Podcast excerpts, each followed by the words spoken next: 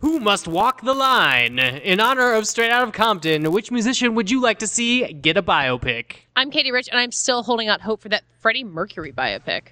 Hey, it's me, Dave of the Seven, Alfred Matthew Yankovic, the weirdest style. I'm Matt Patches, and I'm going to go with Clara Rockmore, the greatest theremin player in all of theremin history. And I'm David Ehrlich, and in honor of the announcement of her new album, I'm going to go with Joanna Newsom, just because I really want to see what her marriage to Andy Samberg is like. It's a great Probably one. full of giggles. I, think thought she probably- played harp. Why is she singing What? in that video? She sings in her video. Does she sing? Yeah, Yes, yeah. yes. Oh, She's a I don't really. Did I you don't. like miss all of Joanna Newsom that has existed previous to There- this? She has never released a single song on which she is not singing. Gentlemen, you can't fight in here. This is the war room. Fine, I can hear you now, Dimitri. Clear and plain and coming through fine. I'm coming through fine too, eh? Good. Then, well then, as you say, we're both coming through fine. Good. Well, it's good that you're fine and, and I'm fine. I agree with you. It's great to be fine. It's, It's a a podcast. podcast. Hello and welcome to Fighting in the War Room, episode 82 for Tuesday, August 11th. Still the year of our Time Lord, Dr. Emmett Brown. We're all four back together, and uh, we have one new review, two new reviews, some new reviews. Two this new week. reviews. Woohoo! The first, by Indie 7 Solo, says Slow Clap for Mr. Patches, Oh, which is also the name of my Doomcore band.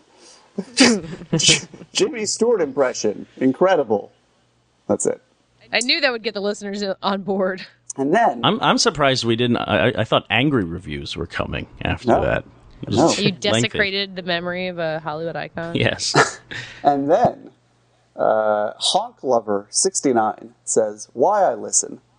Aside from the fun, insightful movie reviews and discussion, I listen to this podcast for the following reasons. One, I am fascinated by the Dave Gonzalez, David Chen, Joanna Robinson multi podcast Nerd Love Triangle, and I tune in each week to find out if Dave Seven has finally challenged Chen to a duel for the heart of his true podcast, Lady Love.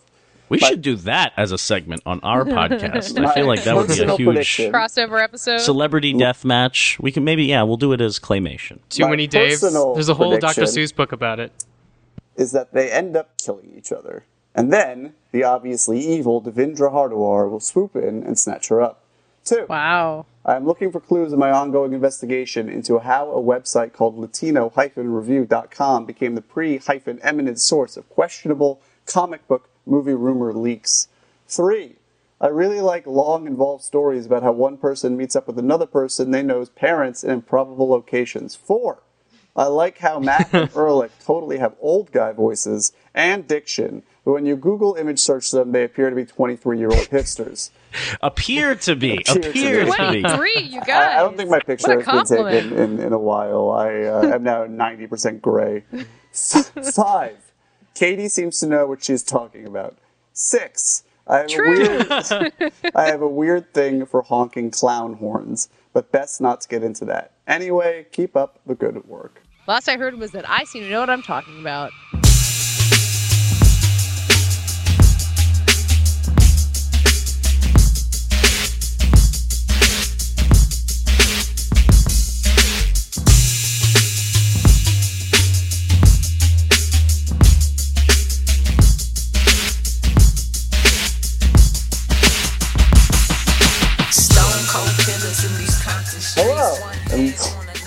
Welcome to our podcast. That's my job. All right. Uh, today, for our first segment, uh, I'm really proud and excited for our first segment tonight. Uh, it is uh, it is going to be led by none other, no one else could could, could do this. Uh, no one in the world than Dave Gonzalez. Uh, and the subject, Eight Sunday nights in the making. right, Finally the here. of our tidbit this evening is going to be about the and bear with us the merits of True Detective season two, which wrapped up last night in a maelstrom of awfulness. Uh, Yeah. Dave, uh, what am I trying to do in this segment? Dave Just because I want. and we are just going to give him the floor to explain to the rest of the world. I think I likened it on Twitter to uh, to this not being a debate necessarily, so much as listening to someone try and convince us that the sun is blue. Uh, I suppose someone argued it was a matter of perception. I think that's the most reasonable argument. Will be able to find. But Dave, please take it away. Explain to us the, the virtues of True Detective Season 2, Nick Pizzolatto's magnum opus. Um, I think that in uh, well, I guess in dialogue with itself as an anthology series that is about uh, um, genre and America, I would be able to compare it, I guess, to like American Horror Story, which is also a show that I enjoy and occasionally uh, talk up on this podcast.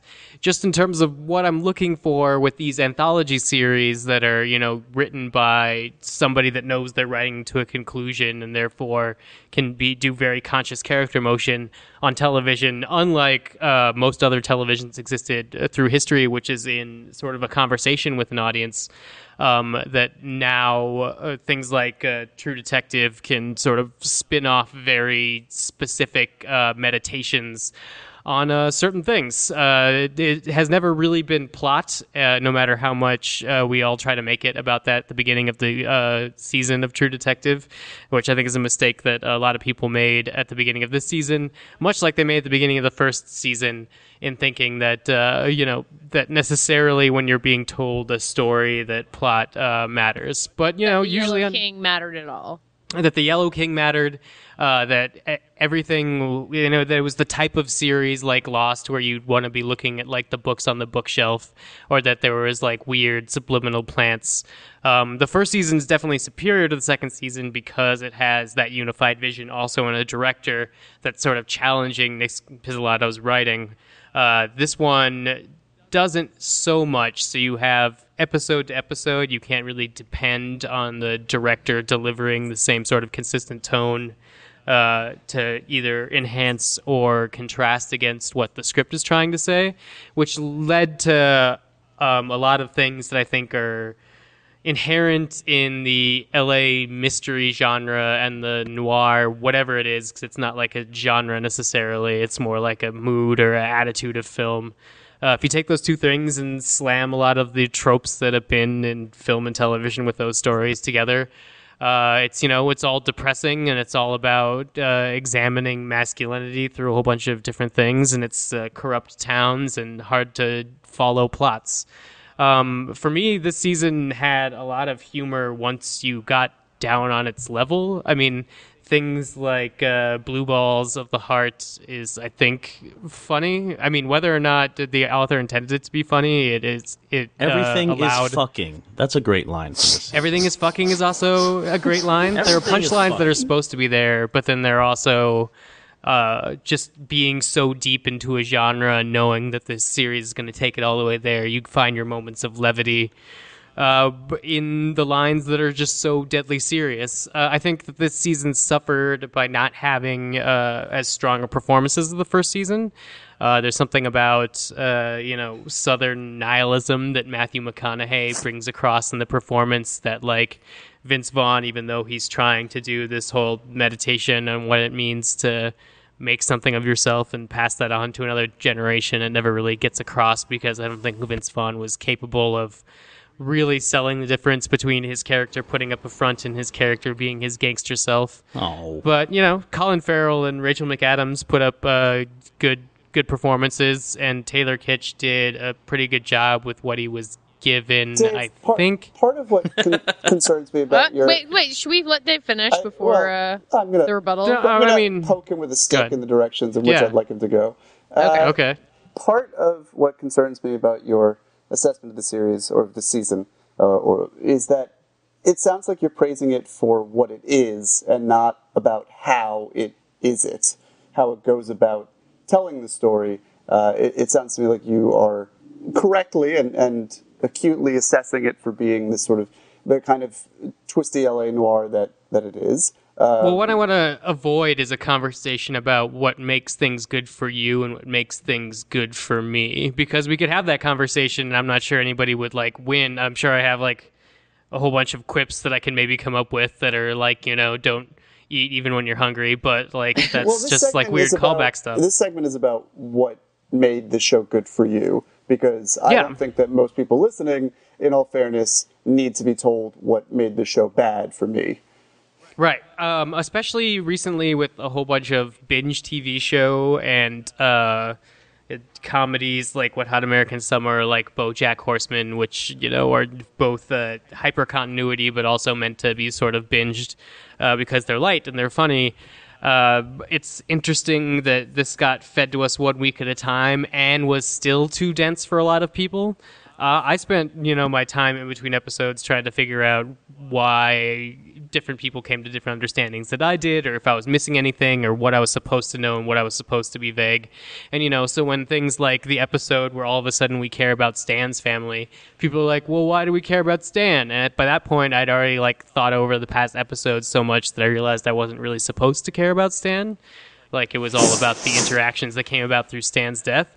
So for me, I felt like I really early on caught that because it was an anthology series and because it had a single writer that it in its first few episodes was going to telegraph what it was on a very uh, mood tone level and not like a plot character uh, level. It sort of did a little bit more than i wanted to with the first two episodes in terms of setting up these like novelistic backstories for the characters.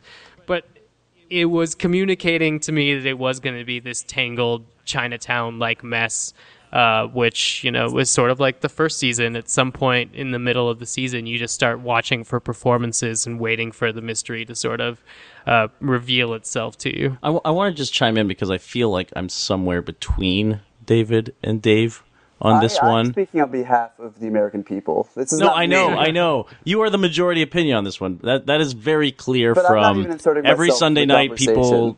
This is What? this is this is. I'm not even inserting myself into the conversation necessarily. This is uh, the collective opinion of the world and right? Right. Dave. And I'm saying I'm between that and Dave. Um, and and I and Dave, You're I totally on Mars to have your opinion because Dave David. Yes, apparently I can no longer be on the planet. Uh, what, what I did take away enjoyment from this season of True Detective, but I am not like Dave in that I don't really, I didn't really follow it. I couldn't follow it. It was impossible. It's it's a totally impenetrable show that I agree is pretty much about nothing because the mystery, unlike the last season, did not hook me in such a way that I wanted to talk about it after. Or unlike Dave, I didn't go and read about it or process the clues, go back and search for things and just try and put this mystery together as the characters did. I had absolutely no interest. But for one hour on Sundays, I, I got to immerse myself in a total weirdo's you know, vision. I think Nick Pizzolatto really succeeds in being true to himself for better or worse. And it's a really clear voice and it's very strange and the humor is totally, you know, I, I you know, having random jokes about vaping.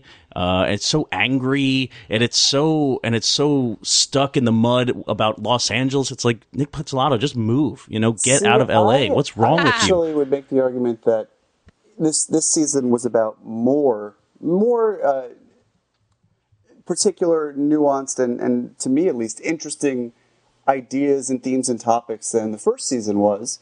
Uh, It tried to was be. It certainly dabbled in them, but all this conversation I just- about like fatherhood, fathers and sons, and or yes. fathers I and mean, kids, like as goes I nowhere. I was going to say, I think that it, the reason that it was the most insufferable television that I've ever, uh, you know, masochistically forced myself to endure at least seven eighths of. I missed the penultimate episode because, you know, I'm not immortal. I have things to do. Uh, but the is that it went about it in such in painful ways. I mean, the storytelling was was so glib, was so unfocused, was so up its own ass. So I couldn't. And I'm trying to give something like this, particularly something that's as voicey, uh, which is rare to find in television, as this was, the benefit of the doubt at every turn. But I couldn't help get the feeling as we went along uh, and I hate to ascribe diagnoses these sort of things, but it was really unavoidable that it was like somebody who had to whip together an essay the night before that it was due. I, Uh, I I tend to agree with that, and I this season feels very reactionary to a lot of the criticisms of the first season, as opposed to you know not only was Cary Fukunaga there to kind of challenge Pizzolatto on his decisions or his directions for season one, um, and having great actors, only two of them I think is key to um, the duality and of these two the characters and jumping, clashing I them. think was so crucial. I think the the chronology and the fractured chronology of the first season was so important to help. Right. There's a lot of there's a lot yeah there's a lot of things yeah there's a lot of ways that form and craft seem to be reckoning with the writing, and and season two is drowning in the writing It in a way, felt and like, a parody of the first season.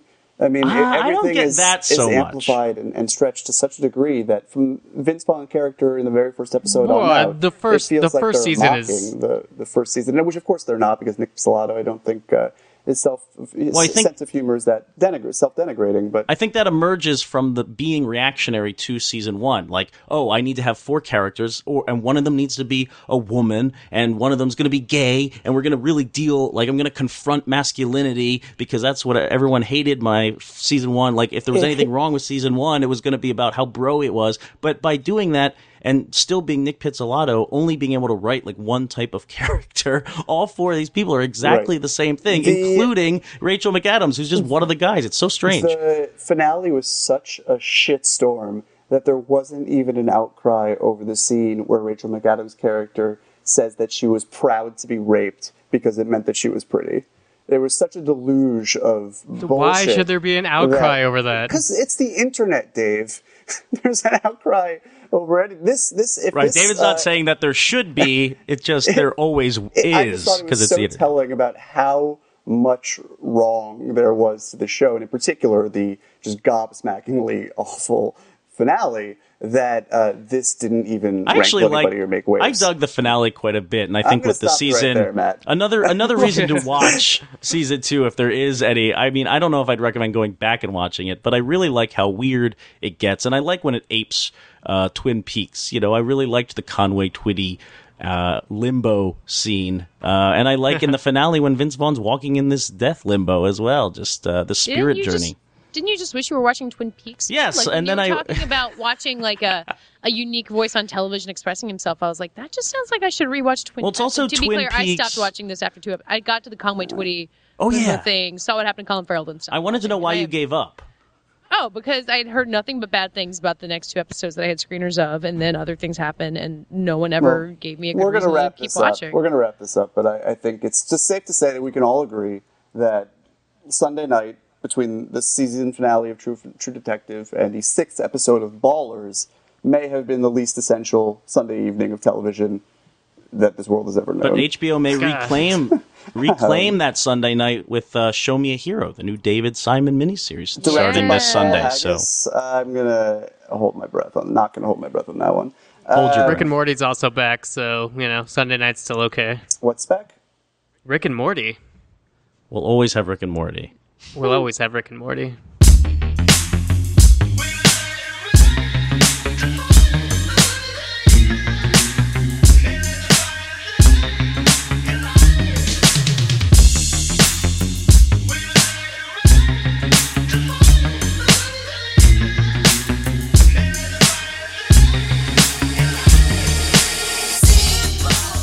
Uh, for our mini segment this week, we are going to be talking about an aspect of uh, possibly one of the only redeeming aspects of a new film by an auteur named Guy Ritchie called The Man from Uncle.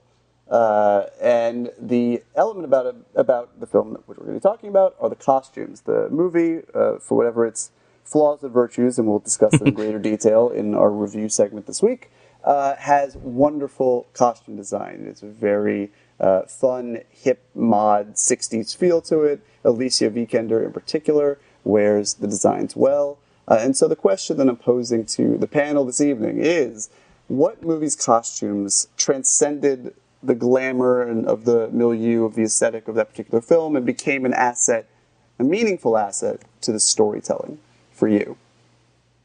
Katie, Pat- oh, damn it! This is this was your idea to begin with. um, thank you for the I- credit. You're welcome. Uh, I was, I kind of, I don't know if I immediately thought of it, but I, I think modern day costume design doesn't give a lot of credit the way that they dress people who are walking around in the world. And I was thinking about Nicole Holofcener movies, which are always about a very specific world of people, and the costumes do a ton to make that specific world of people seem real. uh, and even in, in Please Give, there's a pair of jeans that's like a central plot point of it. And I don't want to say this is because she's a woman, she's making movies that care about clothes, but she has really specific costume design in all of her films that really give you a sense of the world, which is something that a lot of comedies don't have. Like a generic comedy where you get no sense of these being real people, that's less attention to the costume design than something like Nicole Holofcener will do. Hollis, you see Nicole Holofcener's movies, and you just look up and you say, "Yeah, yes, that does represent white women in America." yeah, Thank you. and you. I want Thank you for of the- representing. I want all of the flowy shirts that uh, Oh. any of her characters get to wear. So I hope you put me get in a that. Nicole Holofcener movie, please. Patches.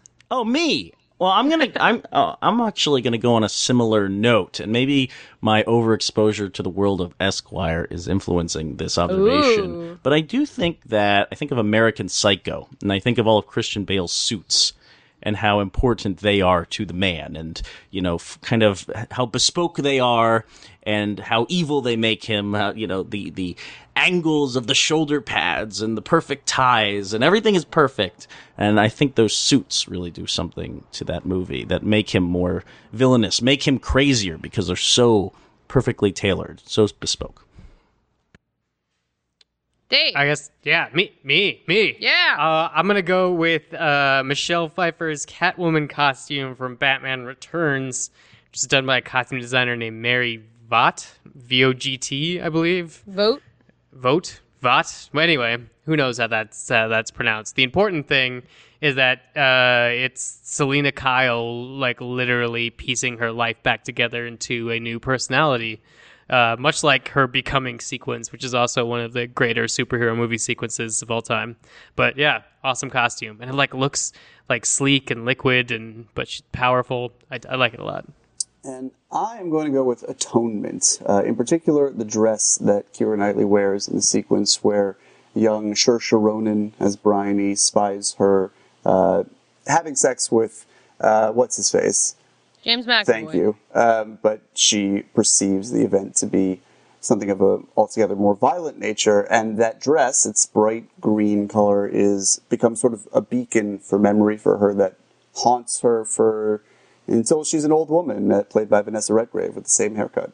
Uh, and I think that that dress needed to be that indelible in order for the various strands of the movies to connect. Uh, and I think it's an essential not just a prop or a costume, but an essential element of that film storytelling. Yeah, atonement. Doctor's orders. Go fuck yourself. Take two a days in the morning, overdose and kill yourself. Doctor's orders. Listen, this is my evaluation. This shit oversaturated. Y'all can get evacuated. Kids sipping activists and they ain't even activated. Married to the internet, stuck in place salivating. Ain't nobody graduating. Don't nobody love this shit the way I love Uh, it. This I for our segment three this evening, we are going to be talking about something that a lot of people have been talking about recently in regards to both Ant Man, Fantastic Four, and I think uh, to a lesser degree, we'll be talking about in regards to The Man from Uncle as well, which are the shadow versions of movies, the hypothetical version of a movie that was teased to our imagination but did not actually manifest into reality when all was said and done. We were left with a different and is often the case perceived uh, to be lesser version of the same film with with Ant Man after Edgar Wright was summarily dismissed because he wanted to make a good movie and Marvel wanted to make a Marvel movie. Uh, we got Peyton Reed's Ant Man, and a lot of people were very preoccupied with what we didn't get, what what Edgar Wright's Ant Man would have looked like in Or, contrast. to or better Reed's yet, film. trying to like watching the movie and parsing out what sure. uh, Edgar had done already for some Sure. reason. Uh, in the case of Fantastic Four, uh, in a little bit more of a, a debacle, uh, Josh Trank is sort of at war with himself. Or one, it's one director and two versions of the film, really. And this is uh, not first time this has happened in film history of any stretch. But uh, there were clearly some, and Dave has well documented on his Twitter feed over the weekend. Uh, there were clearly some hijinks behind the scenes with Fantastic Four. A lot of the footage that was in the trailers and commercials and whatnot uh, did not make into the 93 minute film, which was normally short for a movie of that type. Uh, Josh Trank took to Twitter, uh, not understanding how the internet works necessarily, because he tweeted and then deleted a few minutes later as though no harm had been done. Uh, that his movie, version of the movie that he had a year ago was great and would have gotten good reviews, but w- didn't get released. Um, it's clear that a lot went on to, to defenestrate that movie, um, and a lot of people are rushing to give Josh Trank the benefit of the doubt. I think even um, my inclination, uh, although I haven't thought about it too much, is that uh, as someone who thought Chronicle was was garbage more or less and would never dare spend 90 minutes, let alone two hours of his life seeing Fantastic Four, uh, that Josh Trank's movie is probably slightly better just because one cook in the kitchen versus 20 you know, studio executives trying to pare it down to nothing. Uh, It wouldn't be as sporadic and schizophrenic, no matter what the right. end It would probably be a Kate little bit Mara more would have been spared that wig. Yeah, maybe. Exactly. There's at a certain point when you're slicing and dicing, dicing with reshoots like that, um, it's not a good look. And then The Man from Uncle was developed uh, at length by Steven Soderbergh as a George Clooney vehicle, and that didn't fall apart in the grand spectacle uh, that either of the other two cases did, but that project fizzled. Uh, Guy Ritchie ended up taking it over with his own script.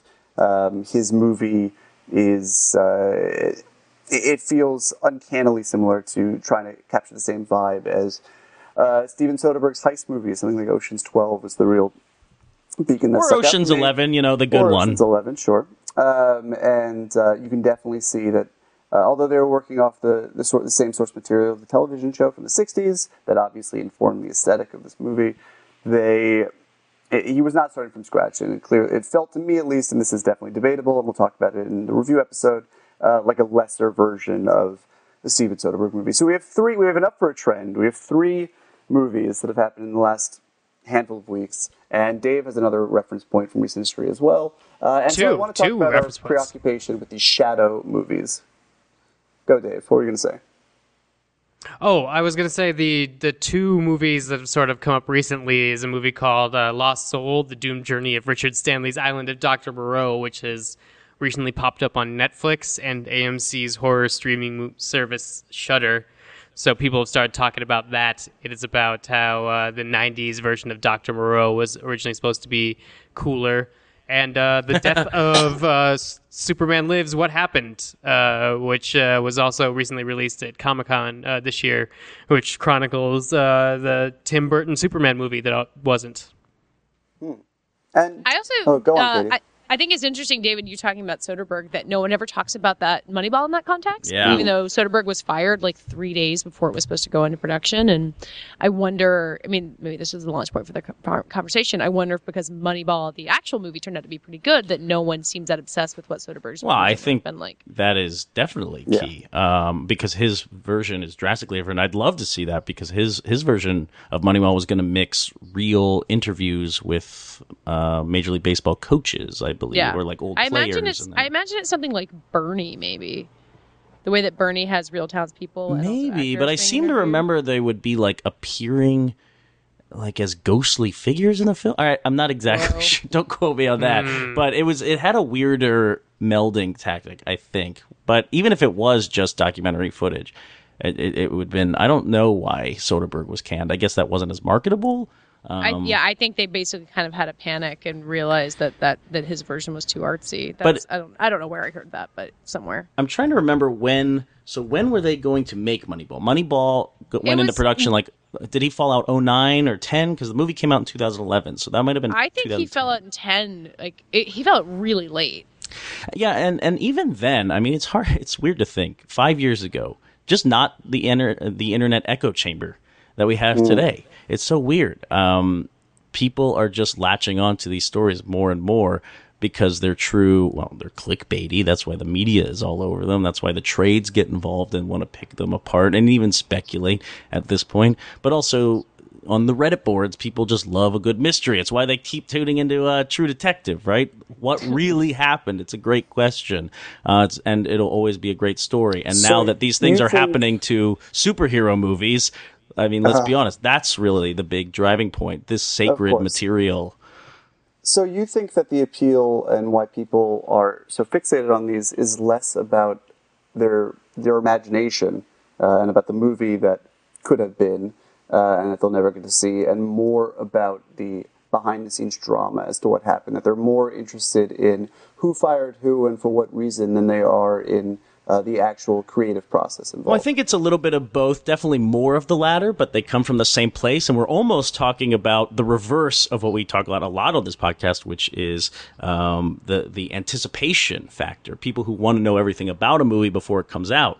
Uh, now they want to know everything about a movie that has come out that we didn't get to see, because it's all about what you don't get and how you how your imagination can run wild with that. There's absolutely no reason to think that Josh Trank's Fantastic Four would have been a good movie. And, you know, we kind of dipped our toe into this conversation on the Fantastic Four review episode, and I tried to divorce myself from that. But, like, when I hear so many people championing Trank and what could have been, I mean, there's no evidence of that in the movie. Well, If- but if there's what also is- uh, the impulse to defend a filmmaker against a studio. Like it's obvious that you know, regardless of Josh Trank's problems as a director, that the studio meddled heavily in what he made, and I think.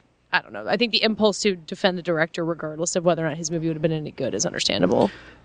I'm mostly on Katey's side in the sense that like you're never gonna like yell a studio into like never having a career again, but you can yell a director into never having a career again. But it's the same sort of thing of why people like these stories is because they could have been really, really bad, but because some other stepped in and stopped it, be it, you know, fate or whatnot, uh, they could remain, you know, these things that could have potentially been great and they get to live with that potential. As opposed to something like we learned this week or last week that the the day the clown cried, the Jerry Lewis Oh, Holocaust yeah. documentary, Speaking is about like yeah, movies that are the story behind it more than they are the movie. right, and so that actually exists now in the Library of Congress, and they uh, supposedly can show it in ten years. But if you read quotes by like Harry Shearer, who actually saw it, he's like, it's not good. You- You just can't look away from it because somebody like took this idea all the way through as if it was good. So that's going to be something True where it's like his the yeah, maybe maybe like True Detective. Like the best part of True Detective is at the end of episode one. I guess it would be the the equivalent.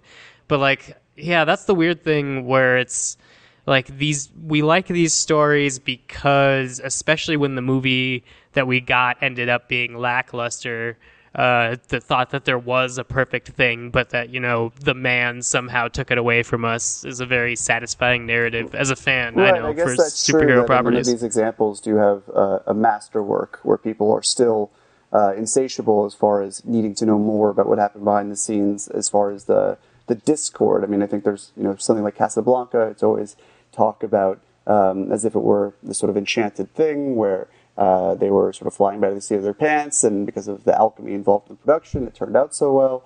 But it's not quite the same speculative. There's not quite the, there, there's not quite the same desire to know the facts. It's more lore. But here, it, there's almost it's more about persecution than anything else. Well, it's also we're coming into an age of more and more studio interference, right? Especially on these giant blockbusters that has everyone that has everyone's eyes on it. This isn't the heavens or the heart Heaven's Gate uh, story, you know, imploding a studio, what really happened, and they they made a documentary out of that. I believe you can watch it on YouTube. It's just Heaven's Gate, uh, you know, like inside or behind the scenes or something, and um, you know that is just a disaster story. But this is the next step. This is a is a disaster story. We love those, and a what if. We love those, you know. Yeah. And there's so much bringing your own narrative to it. it. It's endless amounts of conversation. It's also not, you know, Hearts of Darkness. It's a true masterpiece, but it was hell to get there.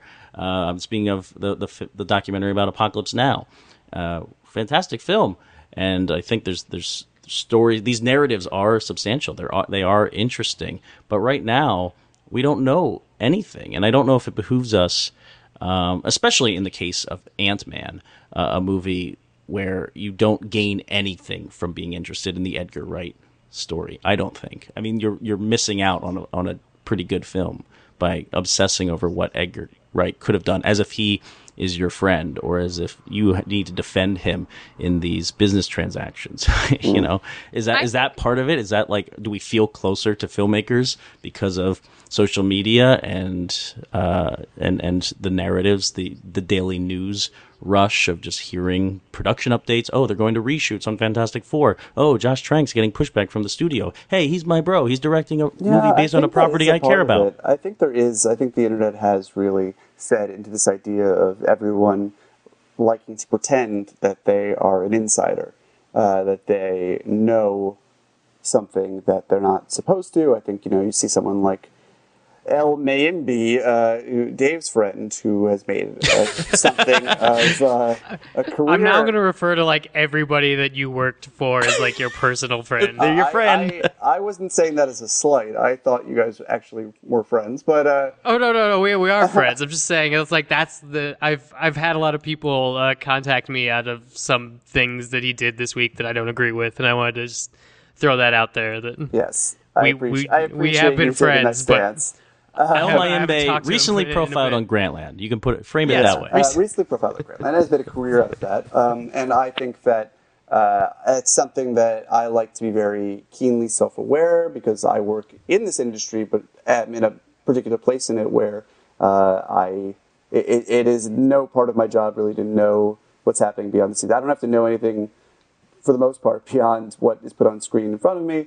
um, and uh, I don't like to pretend that I do because I think uh, it can dilute and, and poison criticism. Uh, obviously, these are sweeping generalizations and there are exceptions, etc. However, it's something that I like to keep in mind. But I do Well- think that the internet is really fitting into that in a way that we've never seen before. We, we should broach this subject. Like, You know, you're talking about some cases where maybe discussing the meta narrative of a movie in, in a review or in a conversation you're having about the movie, in the case of many of our listeners, um, is is makes sense. It's part of your conversation about this movie. Or at other times where you should really set it aside and, and ignore and, and just talk about the finished product. When when is it acceptable and when is it I not? think I think we hit that balance really well on this show with Fantastic Four and Ant Man because I think we were really fair to Ant Man as its own movie from Peyton Reed, but we did acknowledge that it was a movie that was probably you know sort of patched together uh, uh, to hit, hit a schedule. Well, the good thing about the Marvel Fantastic- movies is they're all directed in pre-visualization anyway, and then they're handed to directors. So, you Well, know. but but then like That's probably why I would- corrected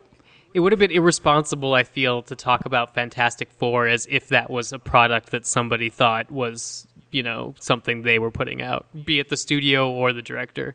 Like for that movie, every nobody wants to, to claim authorship over that, so we kind of have to talk about the fact that nobody wants to claim authorship over that. So I have a theory. Please. I'm wondering.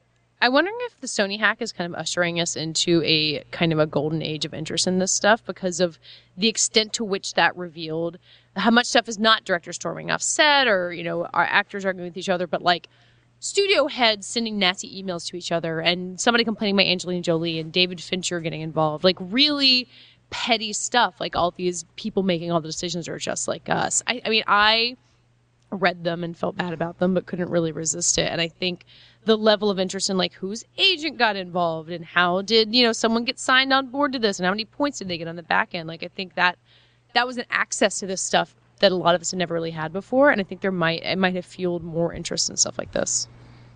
I mean, definitely. There was something where Lexi Alexander, the director of you know the Punisher Warzone movie, uh, tweeted like, "Could if you haven't worked a day on set, like shut the fuck up over about like Fantastic Four or something like that."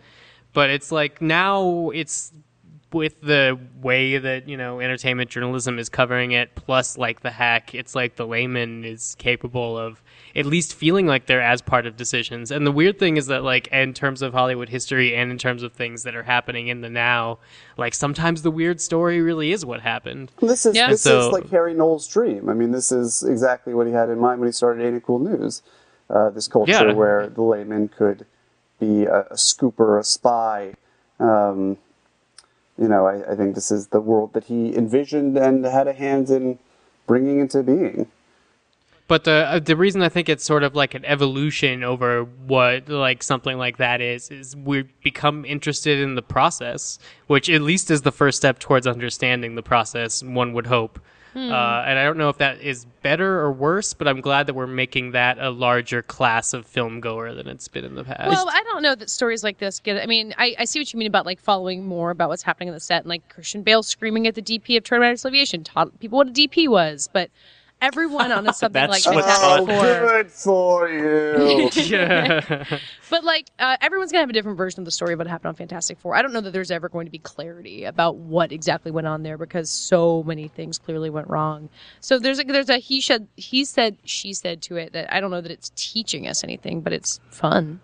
Well, yeah, but like I've had more um, conversations with people uh, today about what it means to cut three set pieces before your movie begins production, just like on a serious level. Like he's shooting on a green screen. Like, did they say you have less budget, or do you have th- these three less scenes? And like, what's the difference between those two things? Mm. And like the fact that at least those like questions are being asked is like a totally different step from like I don't know if you read like old Starlog magazines where like nobody has any idea. They're like, why isn't Spock writing more episodes? It's like nobody nobody had any idea, and so it's nice at least to see. I mean, I'm much more in favor of stuff like Lost Soul or The Death of Superman Lives, where it's just like this thing's been dead for so long that now we could return to it. Uh, than I am towards making the process part of your pre-review of like a movie but I'm happy that there's an interest in it, even when it's not like a property necessarily.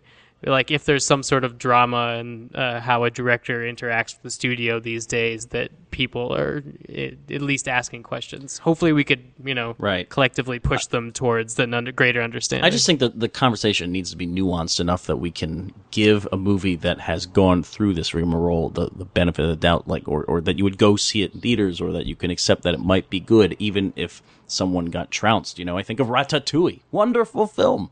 Um, pretty sure the original director, uh, who was that? I think it was John Oh, Pinkava. John Pink, yeah. John Pinkava. Um, Nicely done. rejected, you know, fired. Brad Bird steps in. It's wonderful. I mean, it's an amazing. or movie. the Bear and the Bow, Well- which didn't have a bait and Okay, switch, well- versus Brave, I which was- did have a bait and switch. I was gonna say there's movies like Brave or I think Fantastic Four, especially that even if you watch it 20 years from now, it, you, it's uh, it's not understandable unless you understand what kind of happened behind the scenes. And or you guys mentioned uh, the uh, 2010 Clash of the Titans, whatever that was, and how insane that movie is. And I think that also is something that you really just have to know the context to figure out what the hell you're Wait, seeing on that screen. the first Clash or was that the sequel? That's was the this first first. one that was uh, hastily converted to 3D for no Oh reason. yes, yes, the Clash of the Titans, where the tagline on the billboard outside of my apartment at the time was "Clash of Titans the will Titans, clash." Titans will clash." Never forget. I forgot about that. Also, unrelated but worth mentioning on the podcast, just because it was bizarre, uh, is that, and I tweeted about this the other day. I actually retweeted someone else who noticed the same thing and proved that I was not having a completely lucid delusion. Was that uh, driving by LaGuardia Airport, I saw a huge billboard over the highway for the Book of Eli. Oh, yeah. which has been, uh, I guess, they just put things over it for the past five years, four year, whatever, however long it's been. See, these Uh, are the movies that I wish had appeared away. studio interference when they were being made. They would Whoa. it was like disasters. But it was like, Oh. uh, it was like being in a post-apocalyptic movie, and like years have passed, but there's been nobody around to update the advertisements because there've been no new products, and it, it was very. Bizarre. That seems very true to the Book of Eli. yes. I thought of another good example of something that would have been treated much differently in our current i- internet. Jonah Hex. Remember that? Yeah. Jonah What a Hex. disaster that turned into. Wait, who stepped the- on to that one? Uh, Jimmy And- Hayward was the original director. Was it the Crank guys? Neveldine and Ta- I thought Neveldine and Taylor got fired. Maybe, but what's what's amazing about Maybe. Jonah Hex They wrote it. is is that um, you know there was so much talk this weekend about what a disaster Fantastic Four was when it opened to twenty seven million dollars, I believe was the tally. Uh, Jonah Hex gross its domestic total. Uh, or its entire run in U.S. theaters was ten million dollars. It earned it earned on its opening weekend five million three hundred seventy nine thousand three hundred sixty five dollars.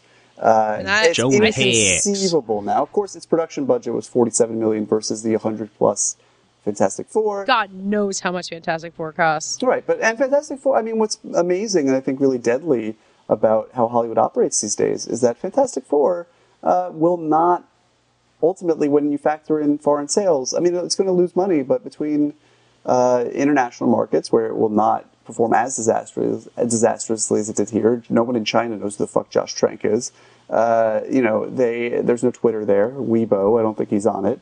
Um, oh, you! I, I wonder if Weibo has gotten wind of this. There's movie nerds in China. I'm not saying that they're oblivious. I'm just saying that it's not it's not Twitter.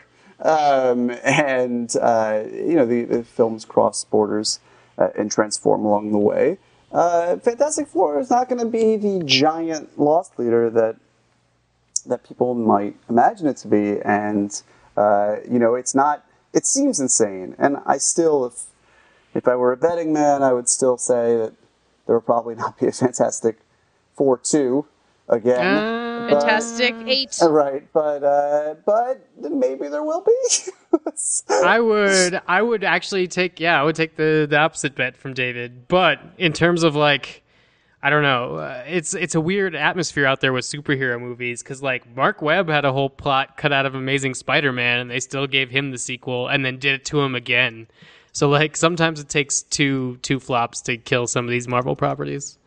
I have the answer about Jonah Hex, by the way. yes. Oh, Jimmy Hayward is a credited director. Mm. Neville and Taylor are credited for the screenplay. Also, are you aware that Michael Fassbender, Will Arnett, John Gallagher Yes. Jr., and Michael Shannon were all in this movie? Yes. Wait, I finally remember. Francis Lawrence took over, right? No. No. Jimmy Francis Hayward is a credited was, director. uh, Francis Lawrence took over I something Legend. else. Incidentally, Jonah Hex was one hour and 21 minutes long. Uh, I think that, uh, not a knock against short movies, Mistress America, which is one of the year's very best films, comes out to theaters this Friday, is a tight 84 minutes. Typically, superhero movies, as we know them, anything under 110 minutes is reason for concern. Isn't a Fantastic Four like 82 minutes? It, no, it's nine. I believe it's it's 93, 93 minutes. Yeah. after the cut was 2 hours and 20 minutes in January. Wow. yeah. So Wow. indeed. Jonah Hex. Jonah Hex. So we end on Jonah Hex. I remember being at that Comic Con and seeing Michael Fassbender sitting up on that panel and looking like he just died.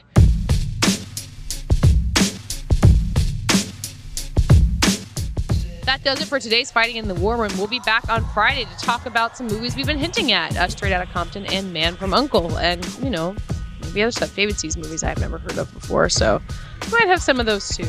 In the meantime, tell the people who you are. Hi, I'm Matt Patches. I am the senior writer for Esquire.com, and I'm on Twitter at Mr. Patches. And we have a website, fightinginthewarroom.com. We post all the episodes. You can comment, you can scream, you can, uh, I don't know, straight out of Compton. Screaming. uh, scream, Screaming, all right, yeah. scream, screamo. Uh, fightinginthewarroom.com. I'm David Ehrlich. I'm the editor at large. Oh, let's do this the other way, but I usually do it. I am the associate film editor of Time Out New York and the editor at large of Little White Lies magazine. You can find me on Twitter at David Ehrlich. And you can find all of us together on Facebook, Fighting in the War Room. Send us nasty messages. Dave loves it. I do. That would be Dave with the seven. DA7E is my Twitter handle. Uh, so write about uh, pop culture and movies and uh, all the things I talked about in this podcast. The Latino-review.com, the number one place for probably not true movie rumors, apparently. Uh, Geek.com, as long as the number one place, really. That's what I'm going for. And Forbes.com, as well as all my podcasts at fightinginthewarroom.com. And I'm Katey Rich. You can find me at vanityfair.com and on Twitter at Katey Rich, K A T E Y R A C H. Twitter's also a great place to find all of us at FITWR, where you can talk to us and also answer this week's lightning round question, which was. In honor of Straight Outta Compton, which musician would you like to get see a would you like to see get a biopic? Yeah. Uh, thanks for listening, and we'll be back talking to you on Friday.